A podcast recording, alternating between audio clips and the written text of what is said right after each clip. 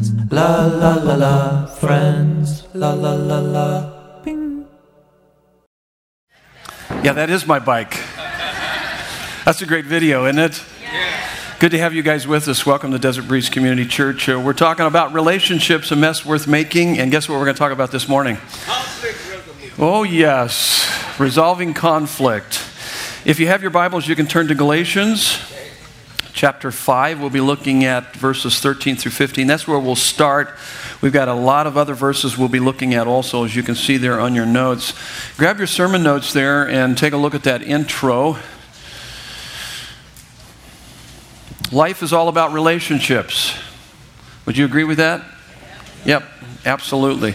Our fondest memories and our deepest hurts involve relationships. And we've been talking about this for a little bit, but healthy people create healthy relationships. Jesus was asked, what's the most important goal in our life, or what's the most important law that we should live by? Where should we direct all of our efforts in life? And he said, love God with all your heart, soul, mind, and strength, and love your neighbor as yourself. So he was basically saying, hey, it's all about relationships. And that's found in Matthew 22, 34 through 40. Because we live in a broken world with conflict everywhere, would you agree with that? Yeah, no doubt about it. Healthy people know how to resolve conflict. And so I believe that resolving conflict is one of the most important skills in life that you will learn. And you were supposed to learn that in your home growing up. And then when you got sent out into adulthood, you would know how to do that. But I would bet that most of us didn't learn that in our home. And we've had to learn this really in an extremely tough way. And so the gospel is a model and motivation for conflict resolution unlike anything else. So let me ask you this. Do you have good conflict resolution skills? What do you think? Are you good at this? You can see on our notes, we're going to talk about the first big idea is the damage of unresolved conflict. And then we're going to talk about the four basic ways we respond to conflict. Three of those are the ways that kind of the default mode within us, and it's the wrong ways. And then the fourth way is the right way we'll look at. And then we'll wrap it up by talking about how to resolve conflict. That's where we're headed with our study. So let's begin with a word of prayer. Would you bow your heads with me? And we will pray, and then we will take a look at this text and unpack these notes. God, we are delighted to be here today. We love you. We love just enjoying your presence. And Father God, you saved us by giving your Son to die for us, forever proving that we are loved, forgiven, and reconciled to you as your children. We pray through the study of your word, the work of your Holy Spirit, that you would help us to understand and experience these truths deep within our hearts, what you have done for us, so that we can love, forgive, and pursue reconciliation in our relationships for your glory and our joy. In Jesus' name, everyone said, amen. Galatians 5:13 through 15, kind of a launch pad for this study here this weekend. Says here, for you were called to freedom, brothers. Only do not use your freedom as an opportunity for the flesh, but through love serve one another. Stop there just for a minute. Let me just talk a little bit about this freedom. We spent a number of months this last year in the book of Galatians, and what he's talking about here is we tend to fall prey to a couple of different extremes. One would be legalism, which leads to bondage. It's enslavement. Legalism says you must obey to be saved. That's legalism. The other extreme would be license, where I'm saved and therefore it doesn't matter whether I obey or not, because I'm already saved, and so I can kind of live however I want to live. And he's basically saying both of those will lead to enslavement. Neither of those are right. And actually, the gospel says that we are saved, therefore we will obey. Of course you're going to want to obey. You're going to want to follow him because he saved you. So our acceptance and our salvation comes first, and then our obedience comes out of that. And this is really what he's saying here. For you were called to freedom, brothers. Only do not use your freedom as an opportunity for the flesh. The flesh is that empty ego trying to find its satisfaction in creation as opposed to the Creator. We all do it. And the tendency is, oh, I'm saved, so therefore I can live however I want to live. And he's saying, no, you can't. That will lead to enslavement, bondage. And he describes what this idea of serving one another is, for the whole law is fulfilled in one word: you shall love your neighbor as yourself. But if you don't live that, this is what's going to happen. You're going to have major conflict. And verse 15, but if you bite and devour one another, watch out that you are not consumed by one another. So here, let's talk about this. First of all, the damage of unresolved conflict. Damage of unresolved conflict. Number one on your notes: it hinders my fellowship with God. Matthew 5:23 through 24. So if you are offering your gift at the altar and there remember that your brother has something against you. This is Jesus speaking in the Sermon on the Mount. So it's almost kind of like you've come to church, you're going to drop money in the box, and all of a sudden you remember, hey, wait a minute, I offended this person, and I need to go make that right. And this is what he's saying here. He's saying, leave your gift there before the altar and go first be reconciled to your brother and then come and offer your gift.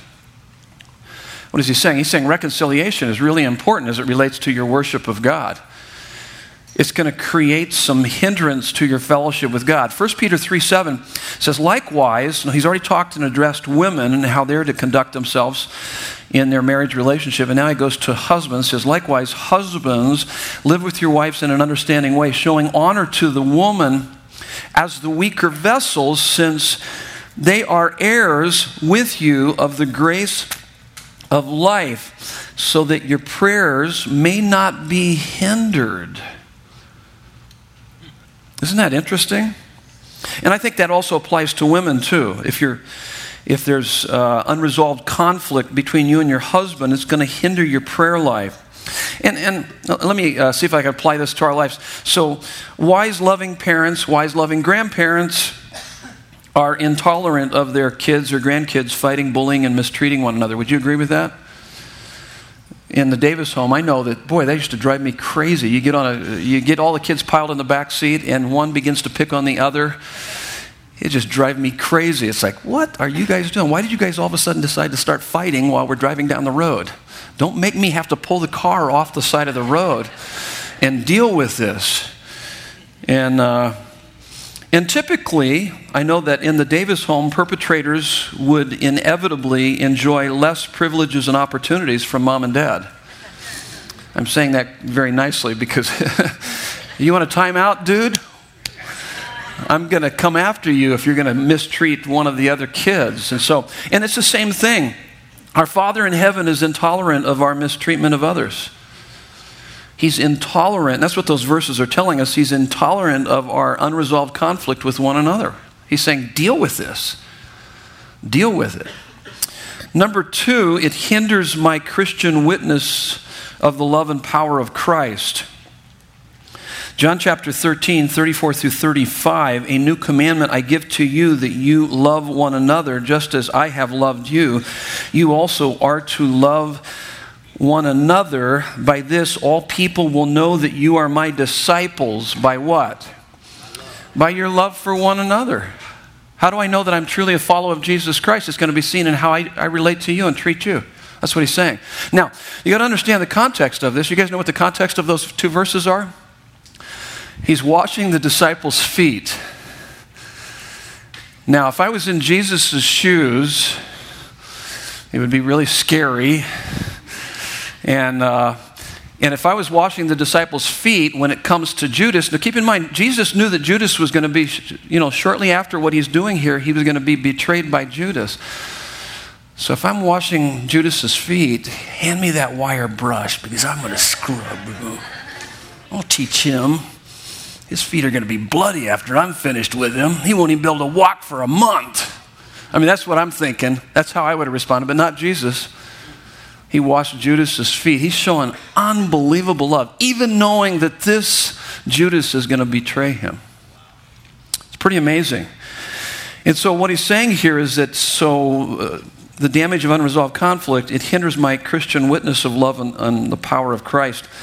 Christians should stand out. You should stand out. If you claim Christ as your Savior and Lord, you should stand out, not only because of our being recipients of God's radical, crazy love for us. Do you have any idea how much He loves you? Are you regularly just absorbing and enjoying and celebrating his love? That's going to make a difference in your life, is what he's saying here, but also for our radical love for one another. As I was thinking about this more, unresolved conflict is treason against the work of our triune God. What's the work of God the Father, Son, and the Holy Spirit? It's all about reconciliation. And he's given us the ministry of reconciliation according to 2 Corinthians 5. So there's two, the damage of unresolved conflict. Number three, it hinders new relationships with old baggage. This is really important. It hinders new relationships with old baggage. Hebrews 12:15. See to it that no one fails to obtain the grace of God. Okay, how can we fail to obtain the grace of God? By the way, the grace of God is God's empowering presence, enabling us to be what he wants us to be, to do what he wants us to do. It's God's favor in our life. That's a big deal. That's really important. And so I'm afraid that you might miss out on the grace of God. How can we miss out on the grace of God? That no root of bitterness springs up and causes trouble, and by it many become defiled. Well, if you don't deal with this, I've seen this happen in people. The older you get, the more bitter you become, and it's because of unresolved offenses. You've been hurt in some way, and you haven't resolved it. And over time, you are poisoned like a cancer eating away at you. How many have ever been around people that it's just like, man, they didn't get over that stuff from the past. It just has poisoned them, and not only has it defiled them, but it creates trouble within all of their relationships. It's terrible. That's what he's saying here. And what this condition, the root of it, is that you've missed out on the grace of God. You don't understand God's favor. You could have resolved that in God and brought healing to your heart, but you didn't. Now, the past can't really affect us, but our present feelings about the past can. It's called baggage. So we're not, the past is in the past, but our feelings about the past, that's what we carry into the present and into the future. And so unless our past hurtful experiences are exposed to the light of God's grace, truth, and healing, and forgiveness, they will hinder our relationships in the present.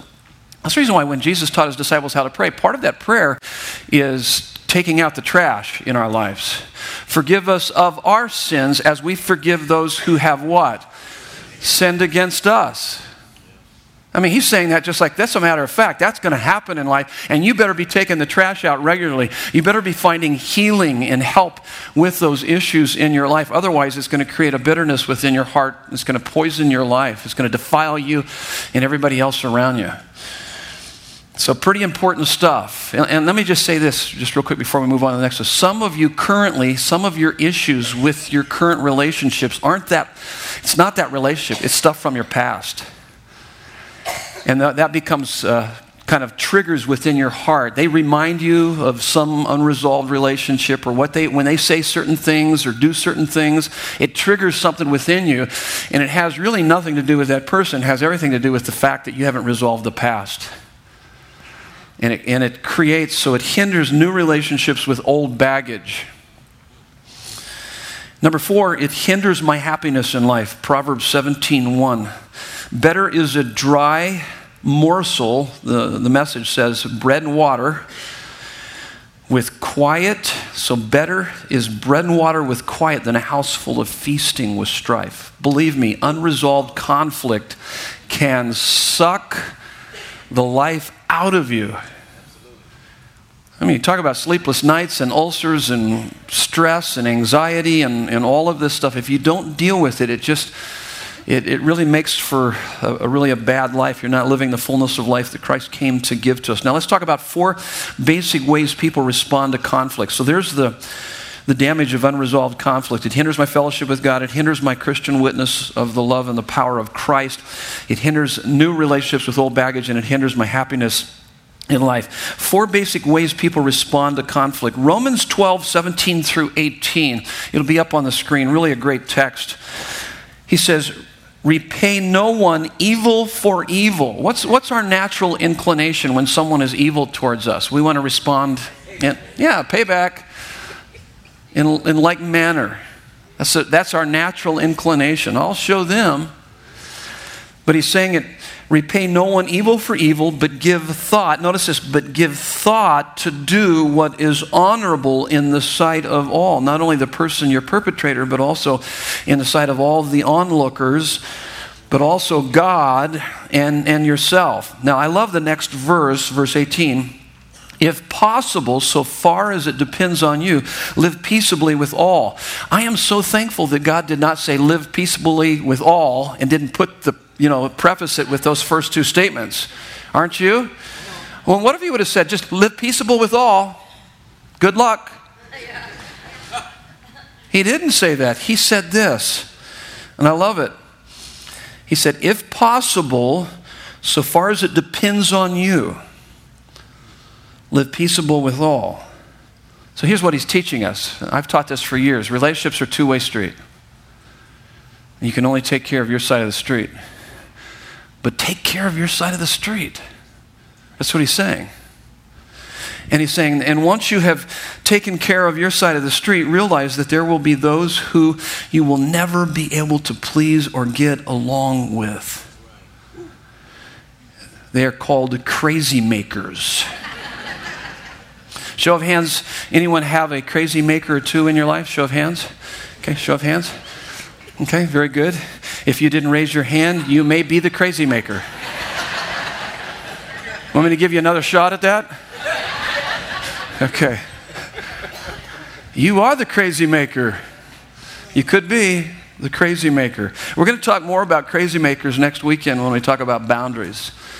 Because crazy makers can drag us right into their craziness. And so you got to know how to have boundaries in marriage, in friendship, in parenting, in all of that. What are boundaries? When to say yes, when to say no, how to balance that out in your life. And so we'll talk more about that next week. But four basic ways people respond to conflict. The first one is fight. This is the attack. This is what I have been more prone to throughout my life. Attack, open anger, blunt, forceful, loud, opinionated. You don't have to ask for my opinion. I'll tell you my opinion, okay? You know people like that?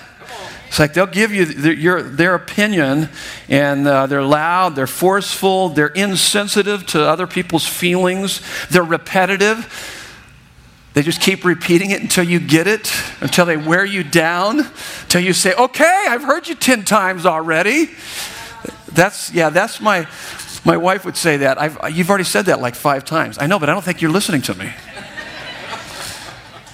And so they're repetitive. They're strong-willed. I call them the gunslingers. They come in with guns blazing and wait to see, who's still standing after the dust has settled. Now, let me tell you something about this fight. This attack mode, believe me, it makes you feel a lot better. If this is you, you feel much better, but everybody else is kind of wiped out. You just devastated everybody. You leveled the room. You feel good. They feel bad, okay? Everybody else feels bad. And that's how that fight goes. These type of people, this is open anger or open aggression, these typically marry people who are passive-aggressive. That's the next one, flight. So I kind of fit in that category. My wife fits in the next category. The flight, escape. This is passive anger, silent, sulking, pouting, deliberately evasive and obstinate. These people can even be backbiting. They tend to triangulate. Instead of going and confronting the person, they'll go and talk about you behind your back to try to gain some support in some way. It's called triangulating. It's drawing a third person into the issue and the situation. And they'll typically do that. I call these people Eskimos. So the first are more of the gunslingers. They come with guns blazing. The Eskimo just tries to freeze you out. I'm just going to ignore you and maybe you'll go away.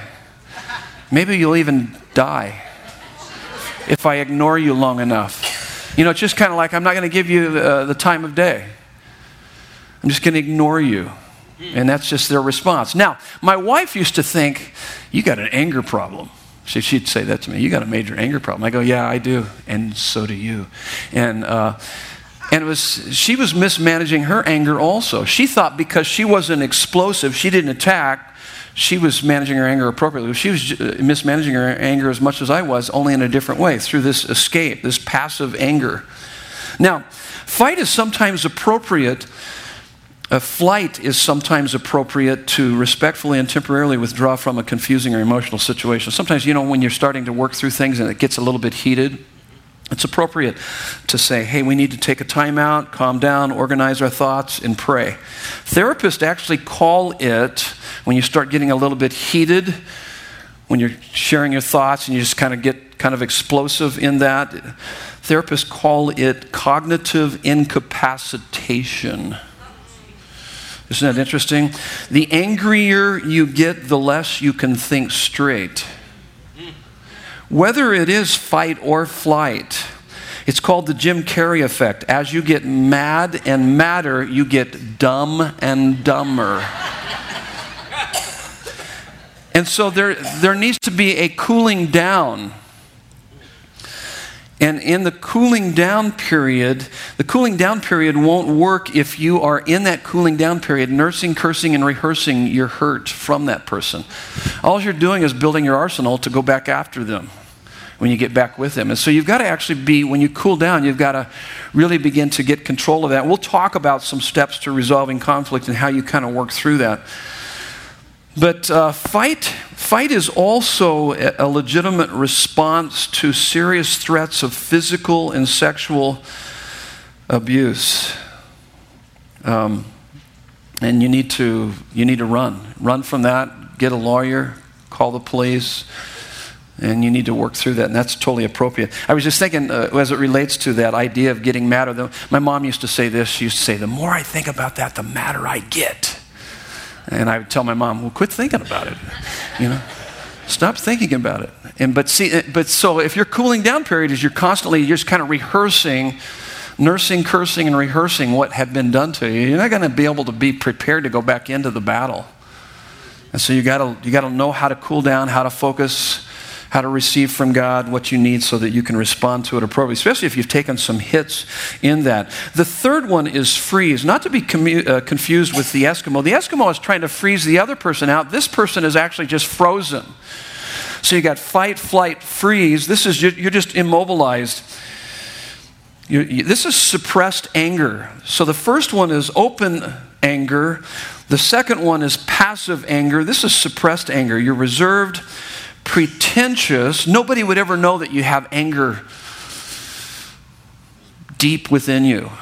They would not know this because you have this pretentious, you're moody, even depressed. When you suppress anger pushed inward can become depression.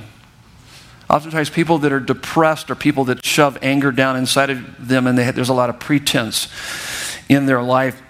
You can become resentful, paralyzed. This is kind of the eggshell walking. Have you ever been around people where you feel like you're having to walk around on eggshells? And I've always said, I refuse to walk around on eggshells with anybody. Even when I was working out at Palo Verde, there were a few guys and supervisors. They were a pain. And I just thought, I am not going to avoid them just because I feel like this guy's going to come after me. And I just totally refused to. And that's how I felt. I'm not going to shove this down inside of me. I'm going to deal with it head on. And so you feel like you're walking on eggshells. You wonder if your opinion matters. This is what happens within people that tend to suppress their anger. And what I call this person, so the first one's more of a gunslinger. This one's more, the second one was an Eskimo. This is kind of a ticking time bomb. Because what's going to happen is that anger gets buried alive. And it just doesn't lay down there and it's real nice over time. It actually begins to build up until you are going to blow up. And sometimes you'll blow up and act out, and it'll be an adulterous relationship. It may be divorce. It may be murder. Sounds crazy, but that's actually... And people will go, I never even saw this coming. I've actually heard spouses actually say when it came to adultery or divorce, it's like, I never saw it coming. Of course you didn't, because they stuffed their anger. They weren't open about what was going on deep inside. And over time, it might have taken 15, 20, 30 years, but boom, they're gone. Don't want to have anything to do with them. It's because they've been stuffing anger that whole time. And so it could be divorce, it could be adultery, divorce, murder, suicide. Avoidance causes resentment to fester inside of you. That anger gets buried alive. Now, what was interesting is that my wife, because I responded with fight, she was more flight, I could out-talk her and manipulate her and control her. And it didn't make for really a very good relationship. She easily could have left me after about 7 years and probably 10 if Christ hadn't begun to change me. She was also tended to be a bit freeze. She was immobilized because of my anger. And because of that, just between you and I, if I go missing, look in our backyard for a fresh pile of dirt. You thought Nancy was really sweet and nice, and she killed me. Because sometimes she would not just flight, but she would kind of freeze up. But praise God, God worked on our lives. She had the boldness to confront me, and as we really had that conflict and worked through it, we were able to learn. The fourth one here is really learn to face the issues in our life. The first three are mismanagement of anger. So if you tend to do the first three, you're mismanaging your anger. You have an anger problem.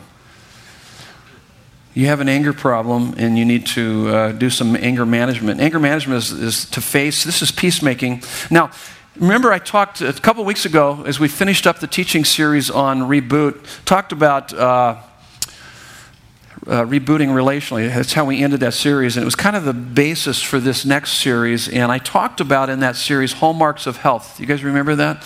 There are three hallmarks of health. Turn to the people sitting around you. This is pop quiz time.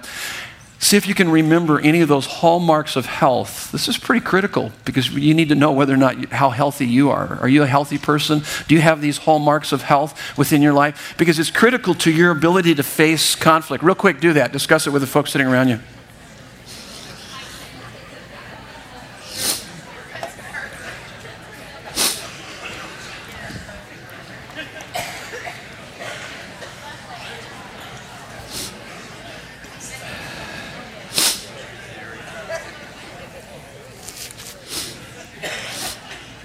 Anybody remember those hallmarks of health? Want to yell them out to me? Authenticity.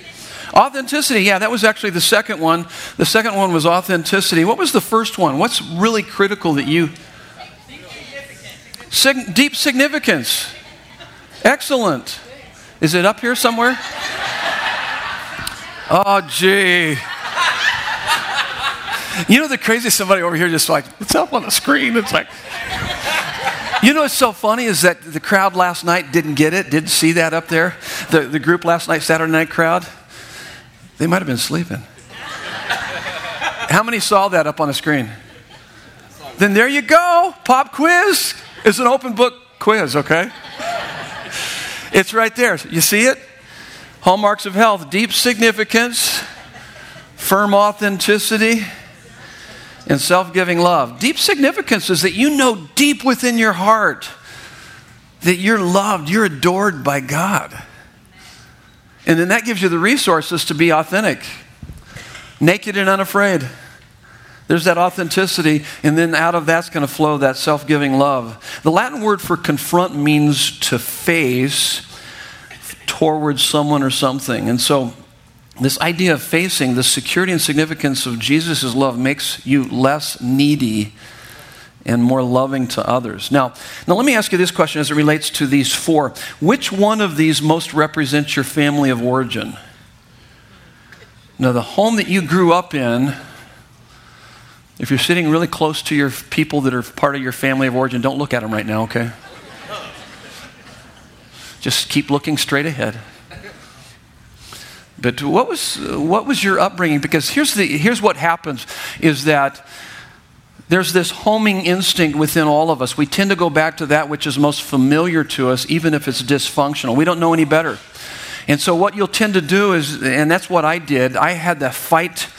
I used to fight because that's how my parents modeled that in front of me. That's what they did. And Nancy went to flight because that's what she learned growing up.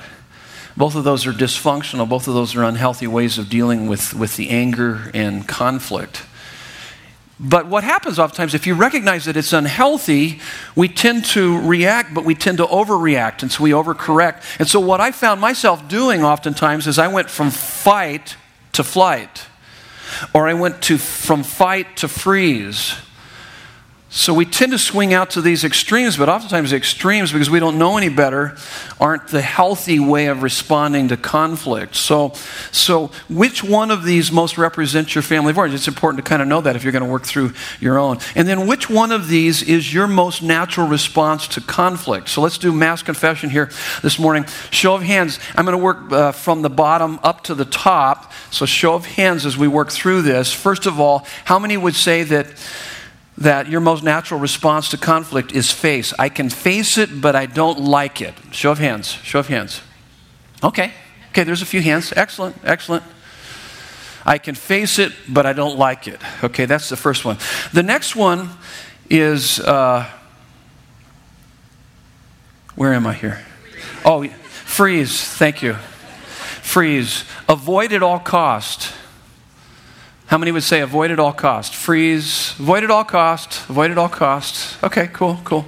How many would say the next one is flight? If I ignore them, they'll go away. Okay. How many would say the last one, fight? I do conflict recreationally. Yeah, baby. How many would say, some of you kept your hand up the whole time. How many of us say you're a little bit of each one? Show of hands. You guys are schizophrenic. Praise God. I'm right there with you. Now, the tendency is that we do tend to kind of go back and forth, and we go to these crazy extremes from fight to flight to freeze to, but we've got to learn to face. We've got to have the courage. The courage. We've got to have that deep significance in Christ, and then it moves to firm authenticity and then self-giving love, and we've got to work through that. We've got to get better at that, no doubt. Let me read you a story here I found quite interesting. A husband and wife were having a quarrel over the breakfast table. The quarrel remained unfinished. As it was time to get to work, the wife, having trouble with the zipper on her dress, asked for assistance. In a huff, the husband freed the zipper and then angrily ran it up and down rapidly several times and then left. That afternoon, when the wife returned from work, there was a car in the driveway with a man lying on his back underneath the car, except for his lower half. Remembering the breakfast incident, she went over, grasped the zipper on his fly, and zipped it down and up several times and stomped into the house. I'll show him. There, to her surprise, sat her husband drinking coffee. In great embarrassment, she explained to her husband what she had done. He rushed outside to find his neighbor out cold. When the wife had grasped his zipper, he had reflexively tried to sit up and knocked himself out. So, I mean, you can see how that ended. That didn't end so well, but maybe they had a good laugh over it, but both of them weren't working through their anger appropriately. So as you begin to work through, if you want to learn to resolve conflict, you need to start on you. Because what you're going to find out here is that relationships don't put you in conflict with others as much as they put you in conflict with your own sinful nature. And so it starts with you. Remember, healthy people make for healthy relationships. And oh my goodness, I learned that early on in marriage. I go, man, I need to get healthy. I don't respond to stuff very well. And not only that, as a pastor, I had to learn that. Believe me, you know what? In ministry, you take enormous hits. You just get the living daylights beat out of you.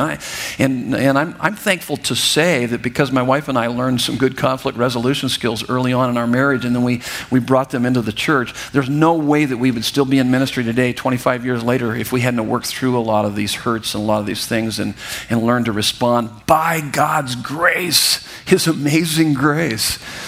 But we had to work on ourselves, so that we could help to create a healthy atmosphere within our home, with our kids, but also within our church home, and how we respond to people.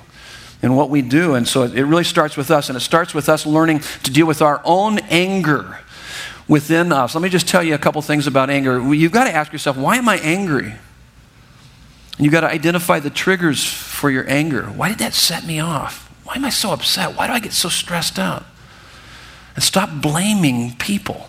Well, if these people in this city would start driving better, I would be so angry. Well, we're going to talk about that next week. It's called boundaries. You're responsible for your own anger. Quit blaming it on the bad drivers in Phoenix. Come on now. I mean, and so it's learning to take control of your own life and to work through that.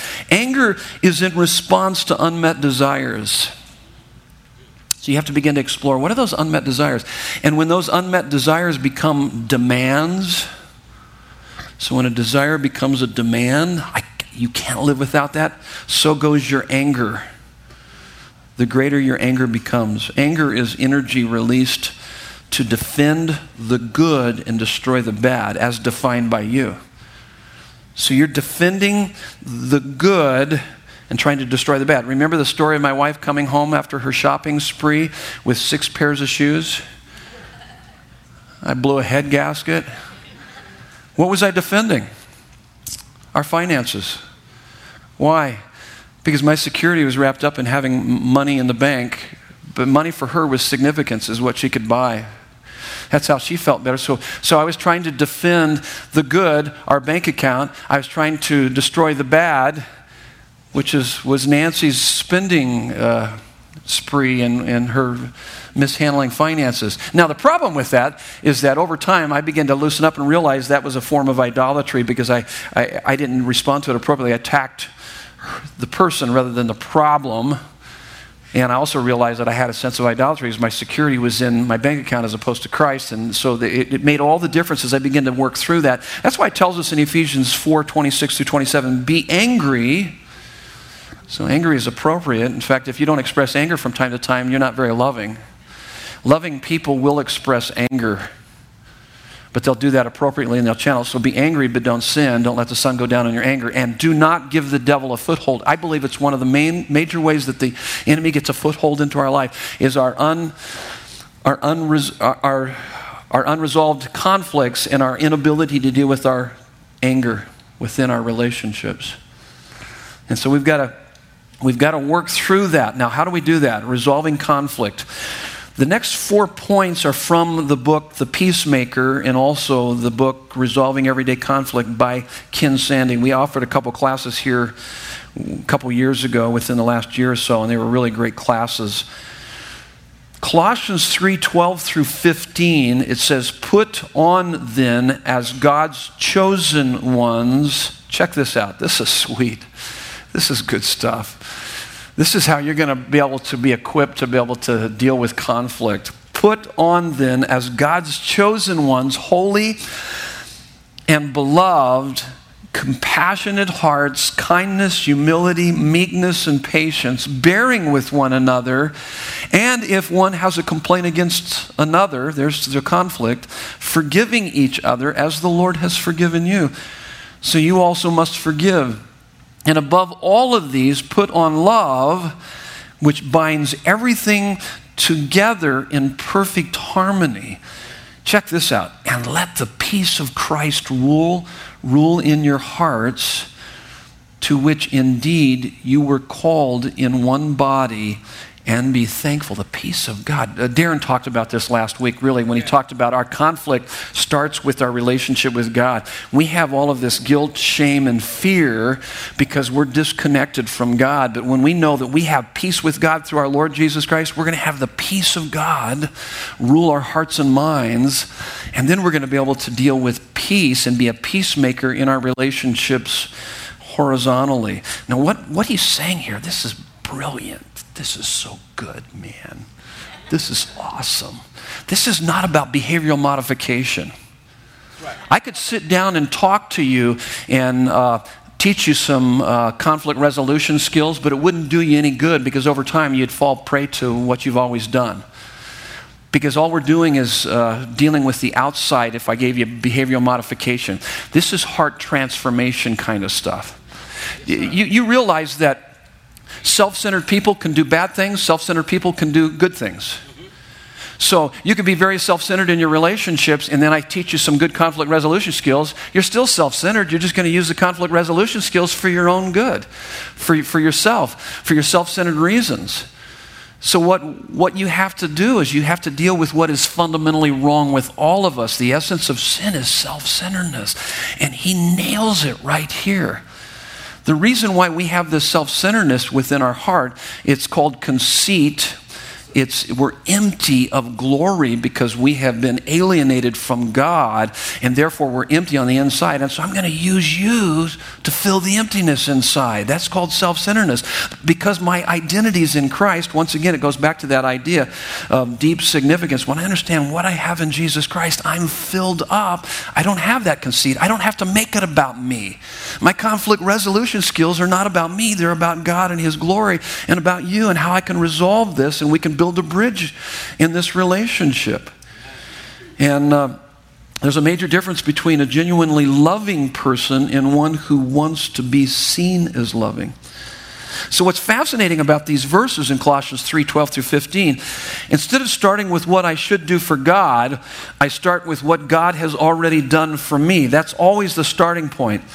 I begin by discovering that I'm chosen by God and dearly loved. And because God bears with me, I can bear with others. Because God forgives me, I can forgive others. Because He loves me, I can love and live in harmony with others. You can't give what you don't have. And so when you have what you have in Christ, oh my goodness, then you can begin to offer that. You can offer that to others. Here's the first one, glorify God. That's the first thing you want to think about when resolving conflict. Glorify God. 1 Corinthians 10:31 makes that very clear. And this is the question it answers. How can I honor God in this situation? Now think about this. If God is most glorified in us when we're most satisfied in Him, then when we are most satisfied in Him, we will be less sensitive, that is, less offended by others and less insensitive, less offensive to others. We will have thicker skin and a tender heart. Conflict is a great opportunity. I mean, I used to kind of like, oh, I hate conflict, but conflict is a wonderful opportunity to give glory to God, to glorify God, and it's a wonderful doorway to greater levels, listen to me, greater levels of intimacy and maturity, both in your relationship with others, but also in your relationship with God. There are things that God has worked in my life and my wife's life through conflict that were extremely hard. But we are closer today, not only to God, but to one another through that conflict. Because we had to come back to this idea. It's not about us. It's about His glory. And we use that to get to know God more and realize how much we need Him. Now, as you begin to glorify God, one of the first questions you have to ask, is this even worth fighting over? Sometimes a lot of things that we fight over aren't even worth fighting over. 1 Peter 4:8 says, love covers a multitude of sins. And so when in that love, you're able to, there's just a ton of things. Believe me, there is a ton of things that my wife in her love just kind of overlooks in me. And I think it's more for me with her than her with me. I do. I believe that I have to overcome so many more things than she has to overcome. That's not true, actually. I know that. If you have God's approval, you don't need to fear the disapproval of others. When I forget the gospel, I become more dependent upon the acceptance and affirmation of others. That's what stirs up so much conflict, because I don't have my sense of identity in Christ. So I'm going to be less sensitive and less insensitive the more I understand it's about His glory. Here's the second one. This is hard. Get the log out of your eye. Now, this is interesting because this is a little bit of Hebrew humor, and we don't laugh much because we don't understand their humor. But Jesus is telling His disciples, He says, before you try to get the speck out of your friend's eye, he's got like you got a little Q-tip, you're trying to help your friend with your speck, get the log out of your eye first. So you the idea of the picture is like a big telephone pole sticking out of your eye, and you're trying to help your friend with their speck. And so, of course, they're all laughing, and we're like, huh, that's weird. And that's Hebrew humor. But he's just saying, that's the obvious. You need to work on getting the log out of your eye. Now, listen to me. Everybody look up here. Even Even if you are only 2% responsible for a conflict, you are still 100% responsible for that 2%. So deal with it. Work through that. And how do you do that? You express regret. I'm sorry. You accept responsibility. I was wrong. You make restitution. What can I do to make it right? You genuinely repent. I'll try not to do that again. You request forgiveness. Will you please forgive me? That's from the 5 languages of apology, Chapman and Thomas. Can you imagine if we just started doing that, the healing that would come into our relationships? Just apology? But we're too proud. We don't have much of the humilities because we don't understand the gospel. We're not living in the reality of the gospel. And how to wreck a confession? Here's how you wreck a confession. I'm sorry if I've done something to make you mad. Notice the if just pretty much discounts your apology. Or, I shouldn't have lost my temper, but I was tired. Or, but you really made me angry. And we're going to talk about that next week. Nobody makes you angry. That's a choice that you make. That's part of the boundaries and understanding boundaries. Or here's another one. Maybe I should have tried harder. Or maybe I should have waited to hear your side first. See, what you've done is discounted your apology. Here's what your apology should sound like. I feel really bad that I spoke so harshly to you the other night in front of everyone. I should have been more thoughtful. I'm very sorry for the pain I caused you.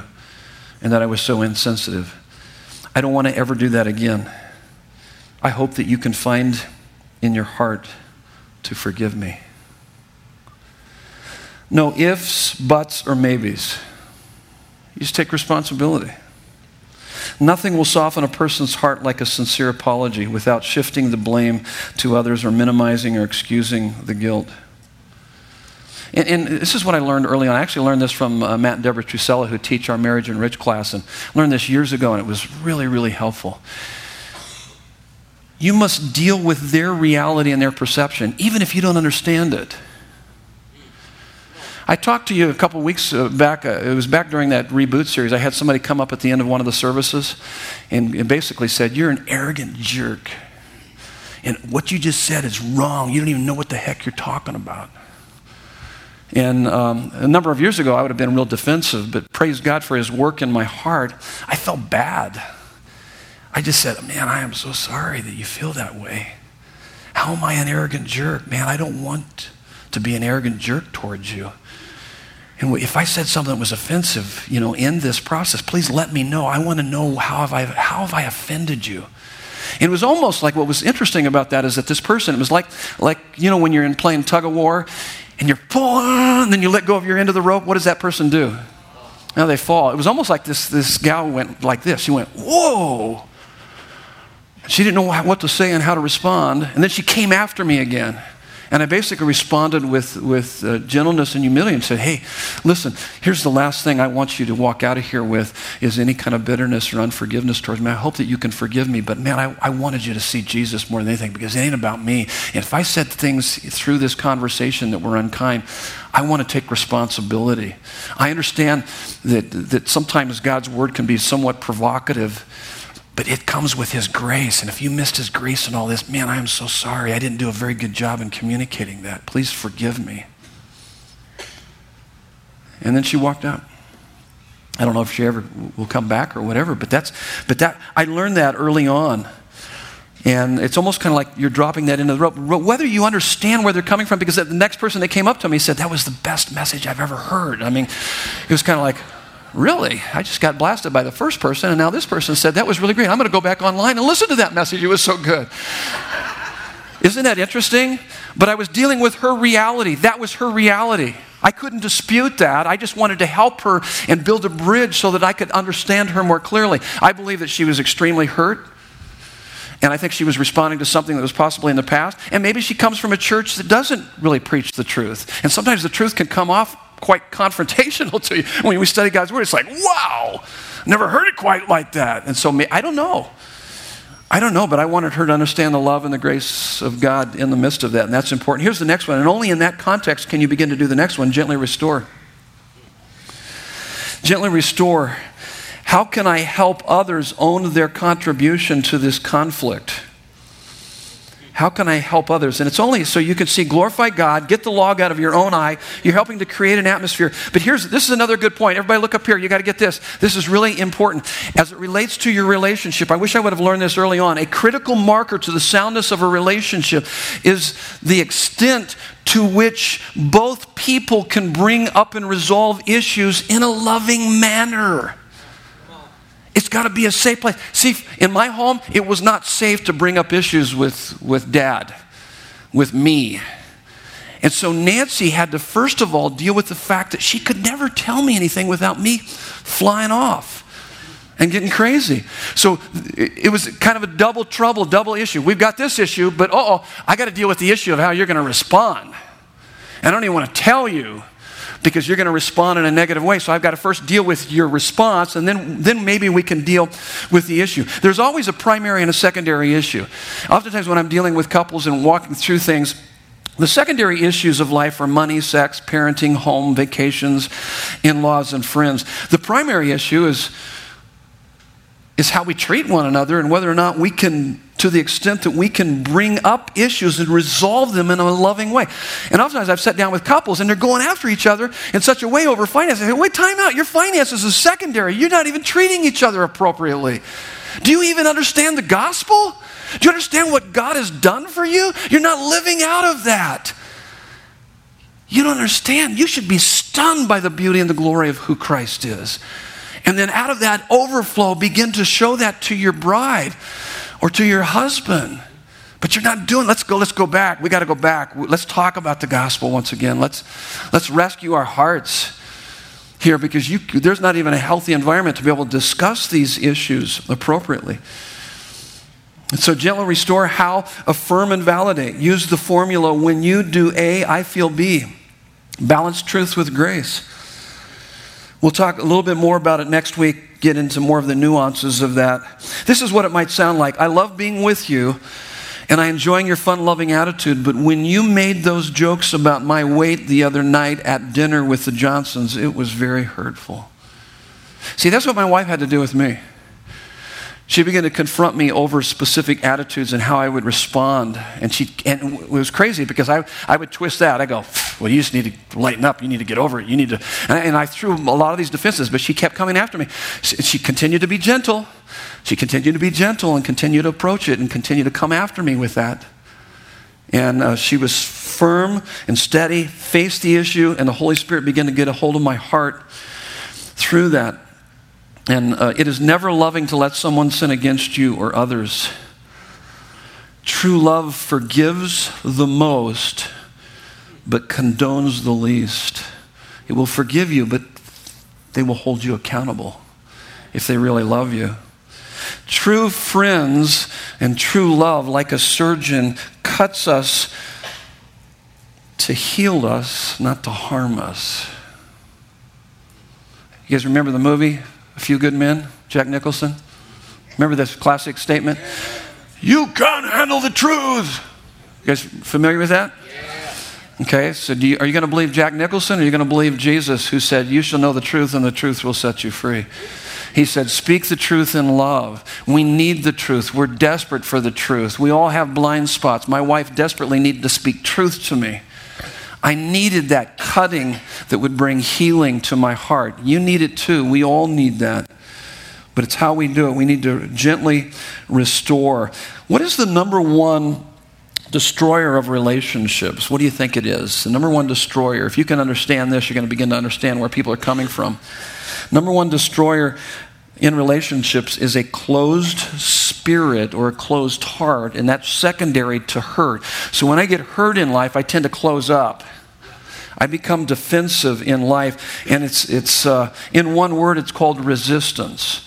So when you begin to see that someone is resistant towards you, so my wife and I have learned this over time. When I see that she's resistant toward me, I need to say, hey, did I say something that was disrespectful or unloving to you? And she does the same thing to me when there's that resistance. The resistance comes in the form of they stop sharing thoughts and feelings. They avoid conversation. They don't want that person near. They'll turn their back towards you. They shrug you off. They're resistant to affection or touching. There's hateful words. The tone of voice is harsh. They're sarcastic or cynical. Their facial expression is somber, sober. There's no eye contact. You don't want to wait to find out that they've got a closed heart when you come home, men, and your clothes are out on the front lawn and all the door locks have been changed, okay? That would be a sign of a closed heart. But you don't wait until that happens. You got to begin to see the clues. And how do you open up a closed heart? You just force it open? No, you're tender. You're soft. Did I say something or do something that was disrespectful or unloving? I just noticed that I felt some defensiveness from you. I was just wondering, is there anything between us? Did I say something? What did I do? That's how you begin to open up. Proverbs 15:1, a gentle word turns away wrath, but a harsh word stirs up anger. You got to get gentle. You got to get soft. Proverbs 12:18, reckless words pierce like a sword, but the tongue of the wise brings healing. Oh, I want to be the person that speaks words of healing. That's what that's Jesus. That's what I want. You become soft, you become tender, you become gentle, you become understanding, you validate feelings, you confess faults. Whether it's marriage or the marketplace or the Middle East, hurt people, healed people, heal people. I want to heal people. I want to be responsible for helping people and bringing reconciliation. That's the work of Jesus. Here's the fourth one. We're almost finished. Go and be reconciled. How can I give forgiveness and help reach a reasonable solution? Now, you'll notice on your notes, it only takes one to forgive. That has to do with the past. We're going to actually end this whole series with talking about forgiveness. So that's in the future as we talk about that. But it only takes one to forgive. You're dealing with the past. It takes two to reconcile. That's the present. You can only take care of your side of the street. A person must show by their actions over time that they are trustworthy. That's the future. So what you're wanting to do is show that the relationship is more important than your needs. That's covenant relationship. Consumer relationship is that my desires and my needs are more important than this relationship. Covenant relationship is that this relationship is more important than my desires and my needs. That's what you're ultimately, what can I do to earn your trust? When you see someone kind of backing off and they're not trusting you, you don't demand trust. You can't demand trust. You have to earn trust. And so you ask, what can I do to earn that trust? Evidently, there's some sort of division in our relationship. What can I do? What can I say? How can we begin to reestablish that trust in our relationship? It is always more rewarding to resolve the conflict than to dissolve the relationship. Now listen to me. This is where we're going to end. Real important. Christians are the most loved, forgiven, and reconciled people in this world, and therefore we should be the most loving, forgiving, and reconciling people in this world. And you are never more like Jesus than when you are loving, forgiving, and reconciling. Next weekend, boundaries. Let's pray. Father God, you absolutely delight to lavish your love and grace upon your children and use them to be peacemakers. Help us to draw continually on the goodness and greatness of your Son, our Savior Jesus, and bring his love, mercy, forgiveness, strength, and wisdom to the conflicts of our daily life. And may it dissipate anger, improve understanding, promote justice, and encourage repentance and reconciliation for your glory and our joy. In Jesus' beautiful name. And everyone said, Amen. Love you guys. Have a great week.